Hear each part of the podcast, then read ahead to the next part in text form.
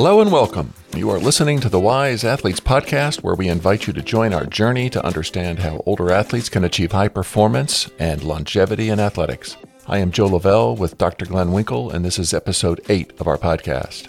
Today, we will hear from Sarah Fader, owner and coach at Speed Logic, which provides Olympic caliber cycling coaching specializing in speed, power, and strength. Sarah has been an Olympic development program coach for USA Cycling. She managed and directed a UCI professional women's team, and she was a professional cyclist for 11 years.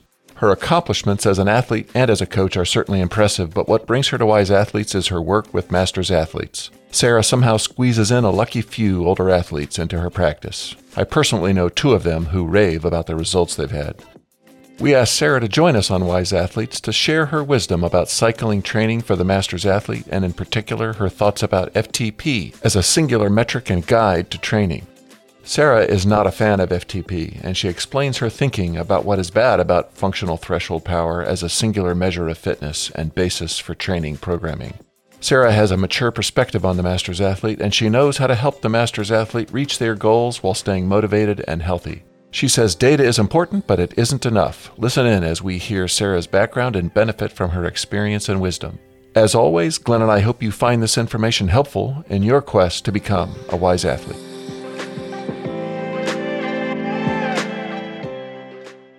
Sarah, thanks so much for joining us on the Wise Athletes podcast. Thank you so much for having me. I'm excited to be here. Great. Well, I, I know how busy you are, uh, so I really appreciate you taking some time. Uh, the topic for today is FTP, uh, which is short for functional threshold power, and why you and your coaching practice don't use it uh, with your athletes. But before we get into that discussion, I wanted to first just mm. kind of go through your very impressive background so our audience will know that you know a lot about this topic and much more. Sounds good. Um, go ahead. Great. So here, so I, anyway, I, have I've got some stuff here uh, that I think will help us walk through this a little a piece at a time, and you can weigh in uh, as we go through it. So, to start with, currently you're the owner and a coach at Speed Logic, uh, which is a coaching practice you started five years ago, uh, in which you provide, according to your website, uh, Olympic caliber cycling coaching, specializing in speed, power, and strength. Correct. Yes. awesome. And I also know, I happen to know that your athletes have had a lot of success with wins at the national and world championship level. Is that right? Yeah, yeah. I've been very fortunate to work some with some really talented um, athletes, and you know, I'm not going to take complete credit for that, but I would like to think I had some role in that happening. So yeah, I'm sure that's true. And I just happen to know that you also work with masters athletes since I personally know two of your masters athletes, one of which is my wife, and both of whom just rave about how your coaching has enhanced their cycling fitness and overall health. Is uh, coaching or working with masters athletes a big part of your practice, a small part? Um, and you did bring up this question to me earlier, and um, I will say that it's not the majority of the athletes that I coach um, I would say I have about an 80 20 split of um, elite slash more development riders and then also masters athletes, about making about, about 20% of who I coach. Okay, great. Well, anyway, the audience for Wise Athletes is the masters athlete. And so when we get into your thoughts and practices and advice, we'll want to tailor that uh, for the, the masters athlete. Um, you know, but it's possible that we'll have some Olympic athletes listening in here. Uh, I just don't think so. you never know. You never know. Uh, okay, so I think that there's a few other credentials that we ought to mention here. Uh, so during the same period that you've been operating your own coaching business, you were an Olympic development program coach for USA Cycling for two years. Is that right? Yes, for uh, sprint track cycling. Nice. And and I know that I'm going to get to the your um, professional cycling uh, accomplishments, but w- before you had your own coaching practice, but while you were a professional cyclist, you managed and directed a UCI professional women's team for four years. Is that right? Uh, yes, and I also raised a child at the same time, so it was a very um, stressful time period, but also I, I learned a ton about um, how to put it all on your plate and, and not come out um, in the crazy house from that. wow. Well, that must have been an adventure. I, I'd love to hear more about that. But anyway, uh, that's not what we're here to talk about today. We'll, we'll do that on another one. And at the same time, or in that same period while you were a professional cyclist, you were also a strength coach and rehab specialist while you were a professional cyclist for 11 years. yeah, so that's always been kind of my bread and butter. As you guys know, in the professional women's cycling world, you know, it's hard to survive on that. So ever since I graduated college, I went into personal training and strength and conditioning and also part of my heart is in um, corrective exercise and rehab and so i've done that as well and i've always maintained um, a foot in that world even while i was racing professionally and even while i was know, directing a, a uci team. So. Wow. You you pack a lot in.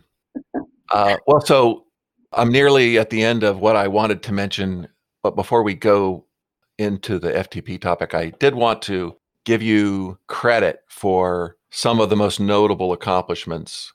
And some of these, I think, came after your professional cycling tenure, but still nice accomplishments. Four time Masters world champion.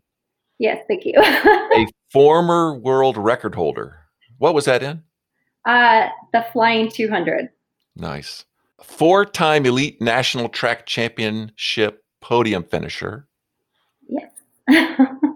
you uh, at the elite level won a world championship in team time trial? Uh, we did not win the world championships, but we took a team to the world championships. So team. Okay. Uh, paracycling national champion? Yep. Very nice. I do it all. Yes, really, and uh, and multiple wins on the national racing calendar when you were a professional. Yep, mainly in criteriums. Nice. Well, I guess the criteriums go with the track cycling. Yes. yeah. Wow. Uh, so that's impressive. Uh, did I miss anything? Get anything wrong? Anything you want to add to that? Um, no, that pretty much sums it up. okay. All right. Okay. Let's just say you know some stuff. All right. I try. I do my best. Yes. So let's get into FTP, functional threshold power, and where possible, let's address, let's either speak directly to the master's older athlete or at least talk about the differences for the master's older athlete in your training prescriptions. And just to make sure everybody's with us so far, why don't we just start with what is FTP? Well, FTP is kind of a term that a few people um, made up that has to do with energy systems. It is actually about how the body processes lactate. So it's kind of at that point where you're producing lactate and your body is able to clear it at the same rate. Okay, so that's a lot of people call it functional. Well, that's really what your threshold is. It kind of is above and below the line. But they made up this term functional threshold kind of as an estimate of what they think that you could hold if you maintain that level for an hour specifically. And it is an algorithm. So it's mainly to kind of use it in your training software um, to use it for your zones or to look at it and, and base your training off of it.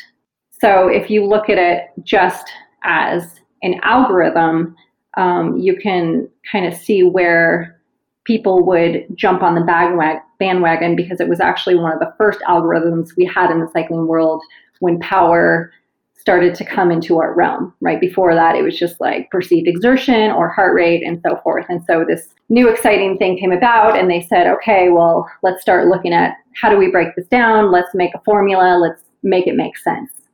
Okay. Well, I think it was it's made in good intention and it has a lot of value for sure in understanding where you can use your power zones and understanding where your fitness is but specifically it has a lot of limitations so I'm not saying you shouldn't use an FTP algorithm.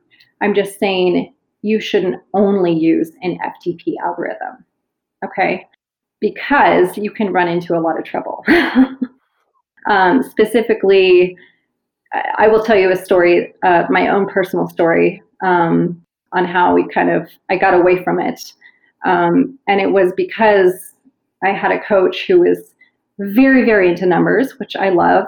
But sometimes when you get someone who is very, very into numbers, they're only into numbers and they can't get their nose out of those numbers and they can't kind of see the whole picture. And as we know in athletics, um, it's a very well, it's not a sound science, first of all. It's it's kind of like a science mixed with philosophy and a little bit of art, people like to say. So when you get some someone who's so just into the numbers, you don't see the athlete as a whole. So I was having my training sp- prescribed specifically off of FTP, which is your hour long estimate of how long you can hold certain power in the general sense.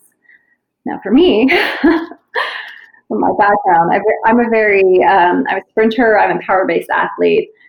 Um, so my FTP is actually quite low, even though I was training 20 hours a week and just training full time and, and doing what I could, it, it was low.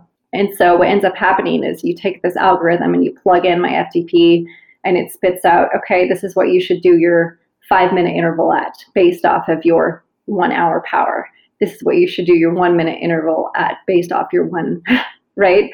So we were running into a lot of issues because my one minute power, if you're going to say that, for instance, it would put me like I'm just going to throw numbers here, like 250 watts, right?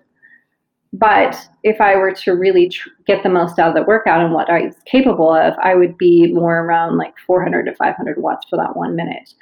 So it's severely limiting if you have athletes that aren't of a very particular model for the FTP. So some athletes, it actually works. Uh, the formulations can work out, but it's a very small percentage of athletes. So I think when it became when FTP became everything and people were using this algorithm for training across the board, they would put it in these. Um, Training Peaks has a uh, a training builder, right? So it's easy for coaches to plug in their athletes FTP, and then they don't have to go through I'm, I'm going to say this is for lazy coaches. It's not. It's for busy coaches. It's it's for coaches who want to be really into the numbers. But it would go out and spit out the numbers that you would need for that particular workout. With no oversight on the coaching part, you could run into a lot of problems. I actually saw this happen again with one of the uh, athletes I was working with on the on the Paralympic side, and um, she's a blind athlete, so she needed. Uh, training that was um, on her trainer that was already built in for her. And so the trainer would kind of make resistance based on what she was supposed to do in that workout, and she didn't have to like look at numbers. So the issue was that again, everything was based off FTP, and we were competing in sprinting events. So we were trying to focus on power and work on speed. And she was doing sprints based off of her FTP. And I went and looked at her training, and it had her the max watts she could her trainer would allow her to do was 300 watts, which was mind-boggling. and so she was doing all this training, and she was being limited with her sprint in, in these workouts. So it just kind of made me a little bit frustrated. And I realized that people don't always train that way, um, especially in sprinting. But the way that smart trainers work nowadays. Um, everything everybody loves to plug in everything, and so it's like I want to plug in what my coach told me to do in my workout, and then my trainer will adjust the resistance and so forth and so on. And so, say I'm giving my person 20 second intervals with 40 seconds recovery based on their FTP, and their trainer is making it so that the resistance is based on their FTP, they're going to be severely limited. Right. So that that is my my one concern with FTP. To summarize, uh, just to make sure that following you, it sounds like it it's a fine metric on average, but for an individual person, it might not work out very well because people are different. Some people have a big glycolytic or or uh, you know what used to be called like an anaerobic mm-hmm. power base for you know like sprinters right and those people their ftp would be low compared to say a vo2 max right right type of power whereas the tter who's got a big aerobic engine but mm-hmm. maybe a really small anaerobic glycolytic engine their ftp is really high compared to their vo2 max right and so right. maybe at the extremes just general training plans based on FTP are not going to be great for these people. You, right. you need to find that average person, whoever they are. Right. And again, um, I'm not knocking the algorithm, and I think it can be something useful for people, but it needs to be used in collaboration with other measurement tools. And those measurement tools need to be specific to the individual athlete. Um, again, a coach is is got to you know not only use an FTP test, but they need to be using a max sprint test. They need to be using a one minute max test. They need to be looking at your five minute max, um, so forth and so on. A lot of coaches do. I'm saying in general, the general cycling world is is very obsessed with this FTP number, and right, they're like, "I'm trying to raise my FTP," and that's great if that's your main goal. If your main goal is to raise your FTP, by all means, go and raise your FTP. You just have to understand what you're specifically training for, which is just an hour long tempo, essentially. If you want to get better at your hour long tempo, great. You know, be a time trialist, do that but if you want to get better at racing specifically, then you need to look at a variety of elements that are going to make you a better performer acceleration, one minute power, recovery in between, you know, these short bursts, so forth and so on. And and that needs to be looked at, I think, more importantly, over FTP. Okay. Well, good. I think I'm getting that. I wonder if because you've kind of hit on some of what you do like, but I wonder if we could get into the what do you do like a little more thoroughly to try to understand when you're dealing with a, an athlete and you're trying to give them some structure over time as you help them get to achieve some goal. Mm-hmm. What how do, how do you provide that structure? Uh, you know, how are you measuring progress? So I measure progress in several different ways. Um, when I first start out with an athlete, um, I spend a lot of time finding out their background, first of all, because the point where you start is going to be very different from someone who's like never been on a bike before to someone who's been racing their bike for 30 years, right? So the the starting point on what you're trying to achieve is going to be dependent on that. So say, for instance, we're talking about masters athletes, masters athletes, the majority of them has spent a really long time on the bike. So they generally have uh, pretty efficient pedal strokes, right? They um, their aerobic systems are really well developed. They're really efficient. They have a lot of mitochondria. They have all the all the markers of being able to carry oxygen and so forth and so on. So if we're looking at trying to enhance performance, what we want to look at is the factors where they can enhance their performance, right? So if they've been racing their bike for 30 years and they've been doing the same thing, you know, they're probably at some kind of plateau and they come to you and say, okay, I want to get better.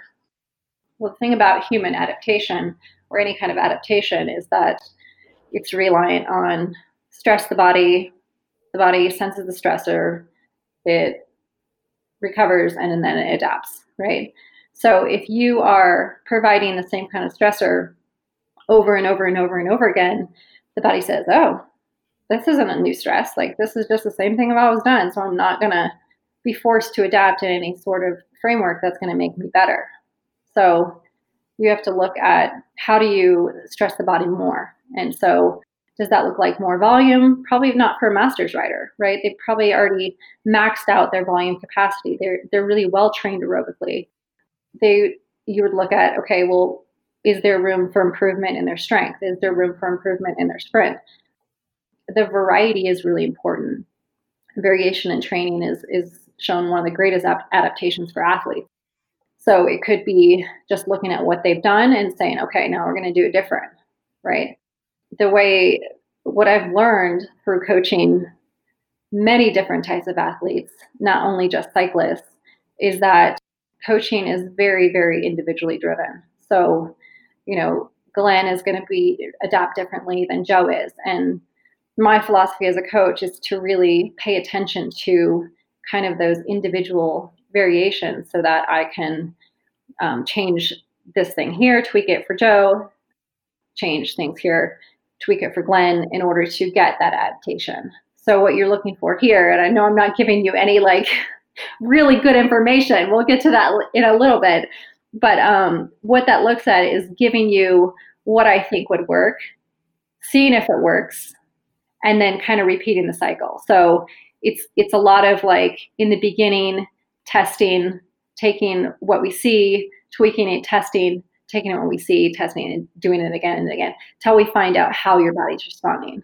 right and so that could look like one of the things that i test out is like the day before a big uh, performance right? So it could be you know a, a big workout or a race. How your body is going to respond to that day before is going to be is going to have a, a big effect on how you're going to perform the next day. So i test out different pre-race workouts right? So some people respond really well to high cadence stuff it's something to do neurologically with how they get fired up some people do better with um, harder efforts uh, I do terrible with harder efforts, but I've I can't be biased on how I do things. Um, some of my athletes do really well, and they respond better the next day with doing really hard openers. Some people uh, do better completely taking the day off. And when I first decided to try this, it was by accident because the person just couldn't do anything, um, and they had their best result ever. And so we just kept repeating the cycle, and what we noticed is that that's how they respond.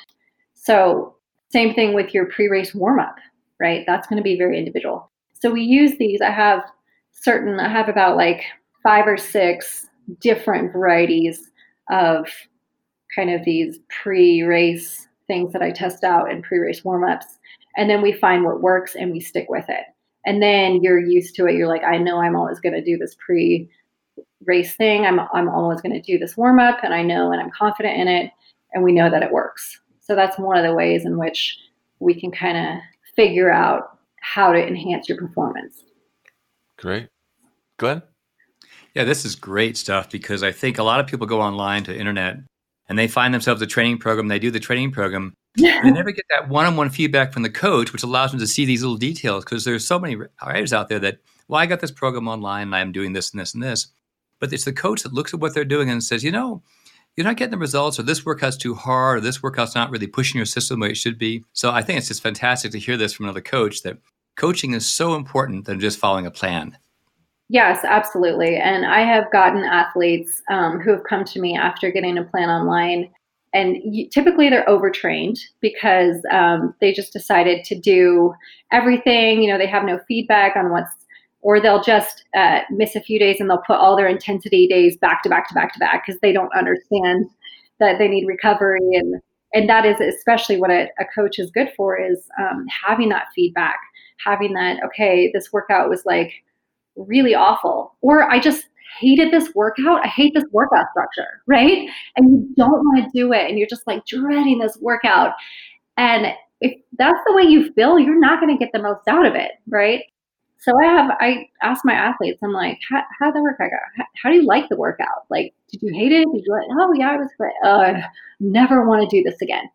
Okay, well, I have a different workout that actually does the same thing, but it's structured in a different way. Maybe that's more engaging. Maybe instead of you know like an all-out 10 minute, it, it looks more undulating.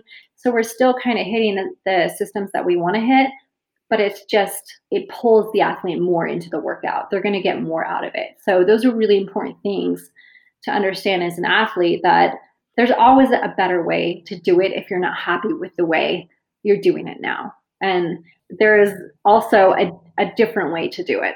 You know, like any good coach will tell you, there's you know there's 10 different ways to to get to the same process right to get to the same adaptation so that's where a coach a good coach will help you as well because they can say okay maybe we should do it this way we know we, that what we need to work on.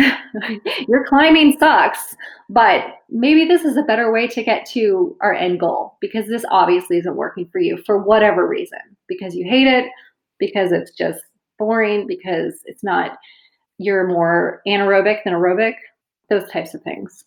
So it sounds like there's the individual situation of the athlete you know their current fitness their that sort of thing, combined with what are their their individual goal. Right.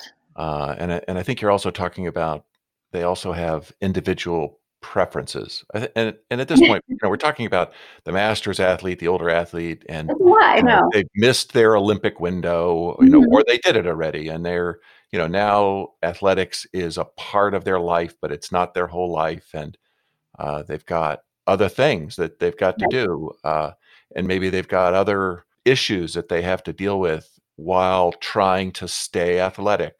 Uh, I've got a list here of, even though everybody's a little different, eh, sort of archetypes of things that I've heard of that shoot I fall into some of these buckets myself, um, and I'd like to get like to get your reaction to how you deal with them. And the first one would be for the older masters athlete; they don't have all that much time for training mm-hmm. uh, or anything for that matter. But you know, they've only got maybe five hours a week, or maybe it's ten hours mm-hmm. a week. But you know, yet they want to accomplish something that they've shared with you. And so, how can you deal with limited amount of time to do training? Well, like I said before, um, that's actually a really good problem for a master's athlete to have because, um, like I said before, if you spend a long a long time riding your bike, you've kind of um, developed a lot of those systems that younger kids really need to spend a long time developing. So the younger kids would, you know, just do base and base and base and base because they don't have, you know, the the big heart that we, you know, the the lung capacity, like I said, the the red blood cells, all of the adaptations that we get from aerobic training. Whereas someone who's spent years and years, they've shown that that stuff just doesn't go away. Once you have created those different body adaptations, they're still always present. Though you may not be the fittest you've ever been, it's easier for you to get by without base per se. So the things that you really need to focus on aren't that base training. And, and the base training is what takes up all of the time. Like you don't need to go out and do a 20 hour, you know, you're just doing you're just working on the same systems you've already developed you already have that in place. So you need to look at things what is going to make you better? So if i'm taking someone who's doing road racing or crit racing i could say okay well do we need to work on your tactics right? Are you winning races? Do we need to work on your positioning? Do we need to work on your sprint? Do we need to work on your power? Do we need to work on your VO2 max. Maybe it's your five minute is your limiter. And we can really start to hone in on what those limiters are, right? And by honing in on limiters, you can make huge gains. Some people don't really look at their, like I said, their individual limiters. They just say, okay, well, I'm supposed to train this way, so I'm going to train this way. Well, what is it doing for you, right? So if you're doing a road race or a crit and you don't know how to corner, most ma- masters athletes do know how to corner, by the way. But if you don't know how to set yourself up for sprint, right, you're not going to win the sprint. it doesn't matter how fit you are, right? So if you're looking at overall performance, you have to look at all of these different factors, right? So within, you know, like those five hours, you could say, okay, well, I'm going to go out and I'm going to work on these tactics. I'm going to figure out how to better my sprint.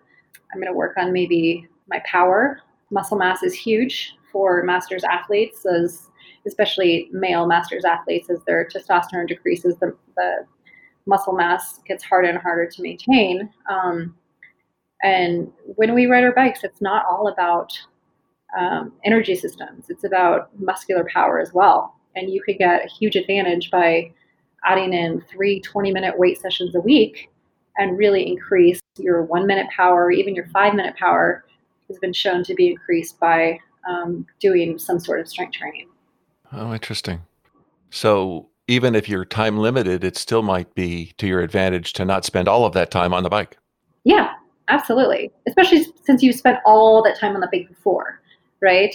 Maybe you haven't done weight training. Maybe weight training is the thing that's going to really, you know, bring that, bring you to that next level. Maybe it's not. Maybe you, you spent years in the gym and maybe you need to do something different. But it's looking at what have you done in the past and you probably don't want to spend the majority of time doing things that you've done in the past. You want to say, okay, I'm going to maintain what I've done in the past, but I don't need to spend a lot of time maintaining that. And then I'm going to look at things that I can do to get better. Again, it's that stress response system. It's like, okay, well, what what do I need to do differently to stress my body so it continues to adapt? Again, if we've always ridden our bike the same way, why would we just keep riding it the same way if we want to get better? Right? right. To right. look at those those ways to get better. Which leads me into my second point here that uh, I'd like you to talk about.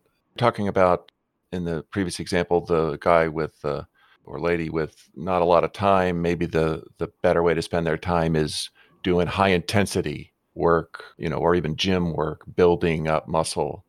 Uh, but these are stressful things to do to the body, and we're talking about older athletes now who recover more slowly I mean, mm-hmm. at least I do. And so, well, how do you deal with that? I mean, I assume that you you know that and that you're watching for that and maybe planning for that. But what's your philosophy approach to recovery? Um, so you first want to um, when you're looking at training, you want to look at training volume, right? You want to look at training intensity, and you want to look at training frequency, right?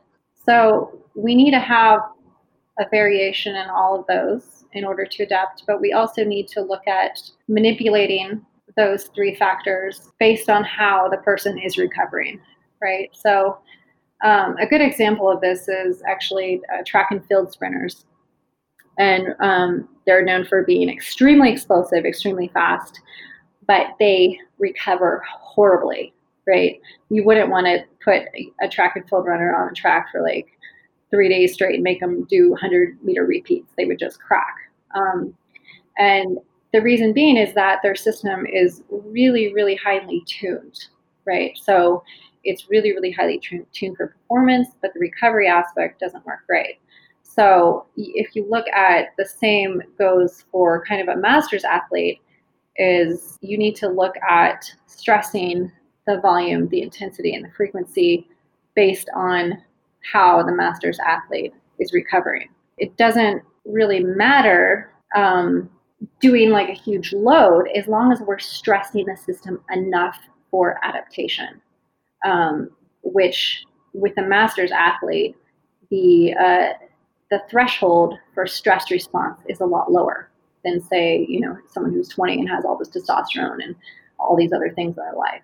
So um, you just need to look at keeping um, the, the intensity can be high, right, to get the stress response, but maybe the frequency goes down and the volume goes down, right? So that would look something like maybe getting in really intense sessions, but twice a week, followed by some good recovery. Um, the frequency, you know, for someone who's a lot younger, maybe they can handle three days, or their volume might be higher, so they might be able to tolerate uh, three sets versus like two sets of a master's athlete. If that makes any sense. Yeah. Um, also, the recovery is um, you really need to be mindful. Everybody needs to be mindful of recovery, but there are certain techniques um, that you can do to continue to adapt, but also recover at the same time. So, for instance, you want to talk about the energy system. There is the speed what I call like initial energy system, which is like zero to 10 seconds. Then you go to anaerobic, then you go into aerobic. So, what they've shown is that each system will recover the previous system. Before, we kind of thought that, oh, when you're sprinting, um, you should just like go as slow as you can and save up and then like recover uh, just really, really slow. And what that ends up looking at is like you only get like maybe four sprints an hour. But you can actually have better performance if you pair, like, say, like a 10 second sprint with an anaerobic, so like a 30 second heart interval, because the 30 second will actually recover the sprint. And then you would go into endurance, and endurance would recover the anaerobic. I know this is getting a little complicated. but what I'm saying basically is that you use certain manipulations to enhance recovery. And this is really important for masters athletes. Um, and I use a variety of these techniques to kind of make sure that we're really recovering the system so that we don't leave any extra stressors in there. We, we flush all the metabolites out. Um, we just make it easier for the recovery process to happen. And so then we can move on with stressing the system again. That's interesting. And so are you referring to both recovery within a workout and recovery yeah. for the next day's workout? Mm-hmm. Okay. We're always thinking about recovery because we really want to try to minimize, especially in masters, um, that cortisol, that stress response. If you carry that stress response after your workout, if you don't do things properly in the workout, if you don't do things properly, like a cool down, these types of things, then you carry that stress. Like your heart rate will be higher, uh, you know, two hours after your workout, or so forth and so on. Your lactate is still processing. If we can just hurry up and speed that up, then great. Then, then you're on to recovery. Your uh, your parasympathetic nervous system is taken over, and you're good to go. And then you can sooner you can add that that other stressor in. So yeah, that would look like. Um, also, I will make a note that a lot of people um, think a cool down um, should just be as easy as possible. So, what they found is that a cool down, at least in your endurance zone, so your heart rate's actually putting blood through your system, will be more efficient than just an easy spin because your blood is pumping through the system, it's clearing the lactate, it's clearing all, all the metabolites, and it can better recover that way. Right. I guess that makes sense. It needs it needs to need fuel in order to burn the lactate right. for fuel. Right. Okay. Well, that's very interesting. Thank you for that.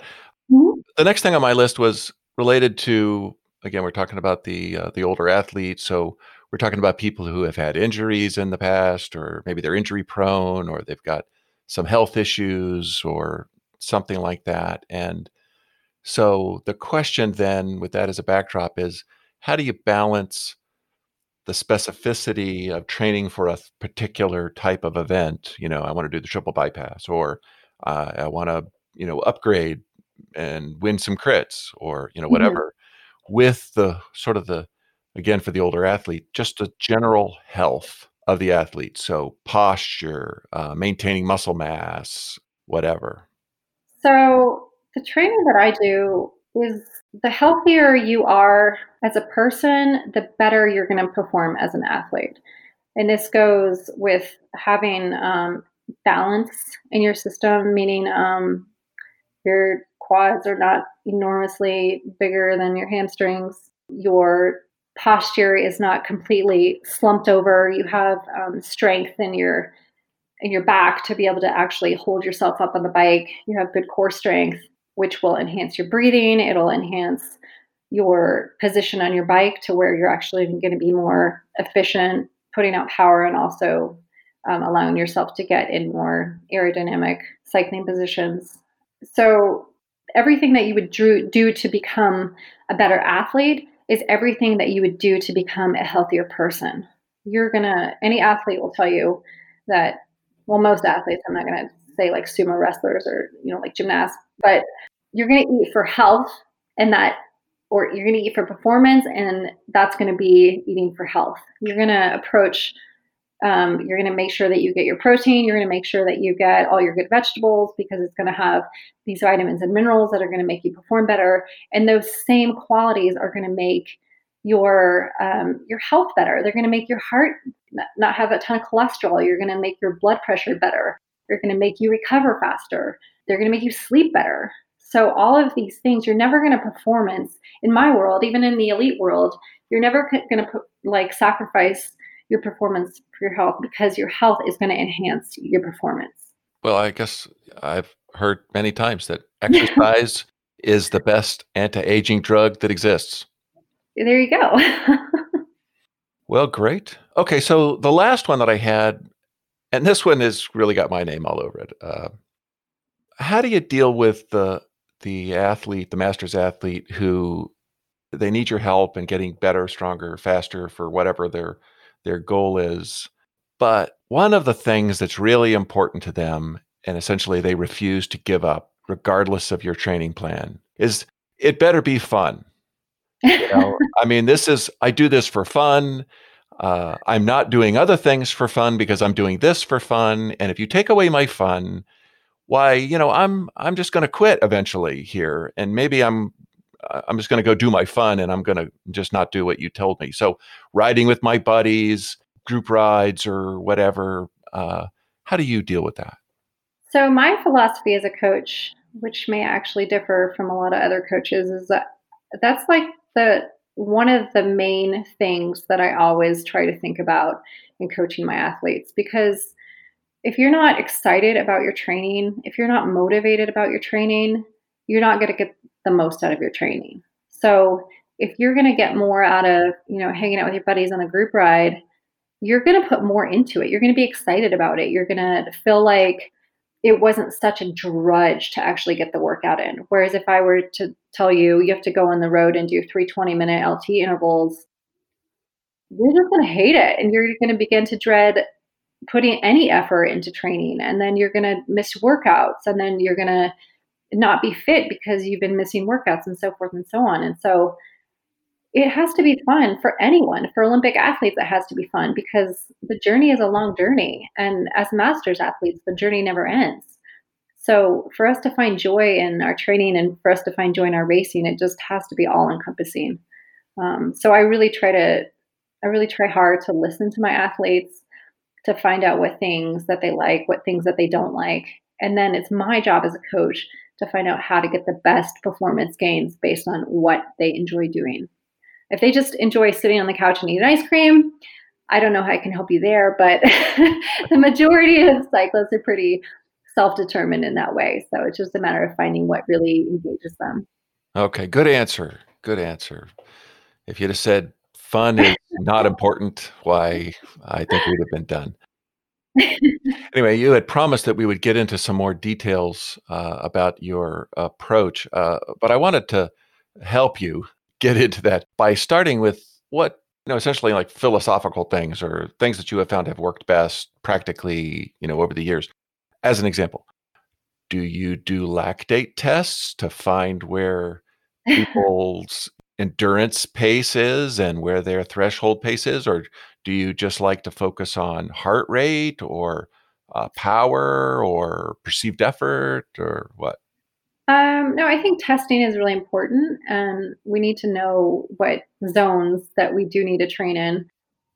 So the testing that I use is like a map or a ramp test. It's it's what a lot of coaches use to establish training zones when I first start to work with an athlete. And I generally do that with just my new athletes. That helps me establish their training zones, like zone one, zone two, VO2, you know, however you want to call it.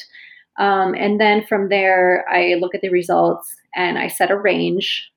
Some coaches like to be more specific with target numbers, but what I found is that having a range of around 20 to 40 watts within a particular zone gives the athlete the ability to vary the workout. If they're having a really good day, maybe they push it towards the, the higher end of that zone. If they're really struggling and they just need to get the workout in, it falls to the lower end of the zone. And then once I've trained an athlete for a really long time, we don't go back and do those tests because the tests are, are really general. Um, I go and I look at their training numbers. I look at wh- how they felt when they when they hit the certain highest 20 minute power that they did, um, what their numbers look like in uh, group rides and races versus training alone, and then I can really narrow down kind of specifically what I'm looking for as far as power numbers go. And on recovery, uh, how are you tracking recovery? Are, are, you just asking people how they feel? Uh, you know, do you like HRV, uh, heart rate variability? What what do you like to do? Um, I think it depends on the athlete. Um, some people are really numbers and data driven, and they really like HRV, and so we use that. Um, I have some athletes who I've tried to use it with, and they just refuse. They am like, I don't want to do this. This is uh, why am I doing this? This is a waste of my time. So it really depends on the athlete. Like I keep saying over and over and over again, but that's kind of what I do as a coach is really get to know my athletes and then make the training specific to them. Um, heart rate variability is really good um, for a lot of ways, as you probably already know, just for to give us indications of illness coming on or overtraining, so forth and so on. But you just need to look at the whole scope. How are they sleeping? Are they just fatigued in general for the day? Do they have a stressful day? Are they fatigued for an entire week? Right. So these are the things that you look at. Um, if it's just a day, you know, maybe you add in an extra day of recovery. If it's an entire week, maybe you add in a recovery week where we didn't normally have one planned. Maybe something um, happened in your life that added this extra stress. And then on top of your training, it's just you can't recover from it. Um, I see this a lot with student athletes um, around exam time. I never schedule a hard training week because the stress of school is just too much on top of the stress of training. So it's really um, talking with athlete, looking at those those sleep patterns, looking at how are they feeling, and look at also how are they responding to a workout in particular. That maybe they've done that workout before and they've hit the numbers easily, but they're really struggling this time. So I just kind of look for those red flags and then we deal with them as we need to deal with them. Okay, well, thanks for that. Yeah. I have one more question for you.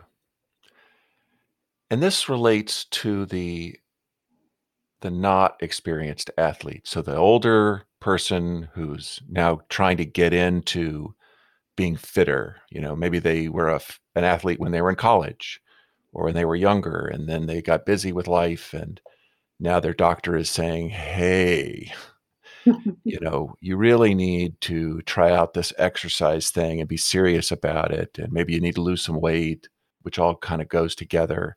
What advice would you have for the person who doesn't have that thousands of base miles in their legs and in their heart, um, but they really want to get going somehow? What would you say to them? Well, the great thing about working with someone who doesn't have a long training history is that it's so easy to get any sort of adaptation. Um, it doesn't matter really what they do as long as they move and they eat healthy, they're going to see huge changes. So if I try to take that person and get really specific with them and say, you need to get on your bike and you need to do these intervals and you need to do this, you need to do that, there there could be more time spent just getting their fitness up. Like just go on Zwift and pick a fun ride and just do that ride and and you're going to adapt.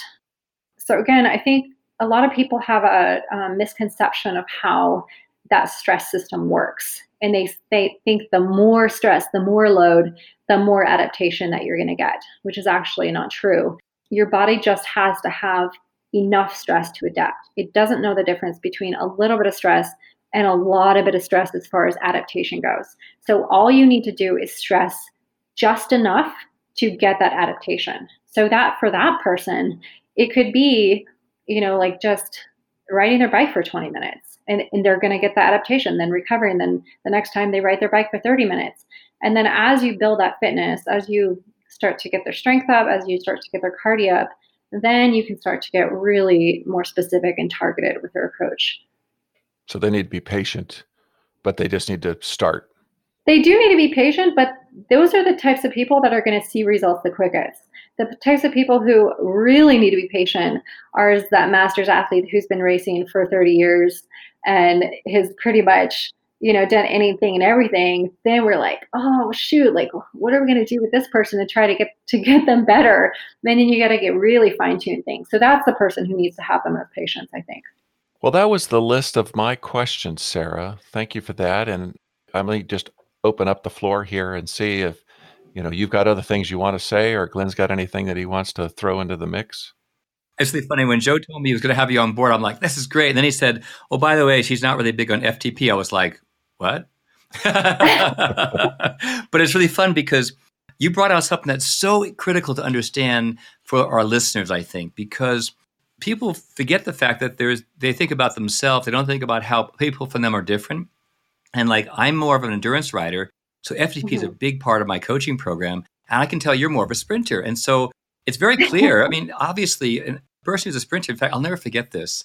It's a great story. When I was I was working on um I, I wanted to go after some sprint records. I thought, I'll go for the sprint thing, right? You know, I'm not a sprinter, let's be honest. But I can go fast. But um, when Mark Tyson sat me down and said, "Okay, here's the deal, Glenn. You can't do any of these more workouts." I'm like, "Going, those are my favorite workouts. You can't do them anymore." I'm like, uh, not going to." He said to me, "He thought he said you won't want me to coach you." I go, "Why not?" Because you won't like what I'm doing. And he's actually right because you know every every rider comes into this with certain things I like to do. I like to do long, maybe four or five hour mm-hmm. rides, mm-hmm. or I like to do the really short, quick things, high intensity, but short and quick. And what's nice about this is that everyone's talking about FTP. It's everywhere you know 20 minute power and how it relates but if you're not running for hours at a time and you're doing like maybe short criteriums or, or sprints or even like you know like pursuits things of that sort where they're, they're mm-hmm. intense but they only last a couple of minutes your ftp is not going to be that critical as far as what you're doing. It's really going to be that anaerobic power that you've got to develop. That's so much more important.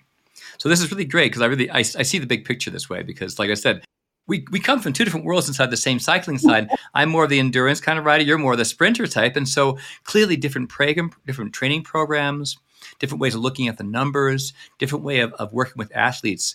It's so different when you come from the different worlds, how you see the world. And it's great to see different perspectives all the time, which I love because we don't all have all the, we don't all have all the answers. We just like to pick everyone else's brains to get better at what we do.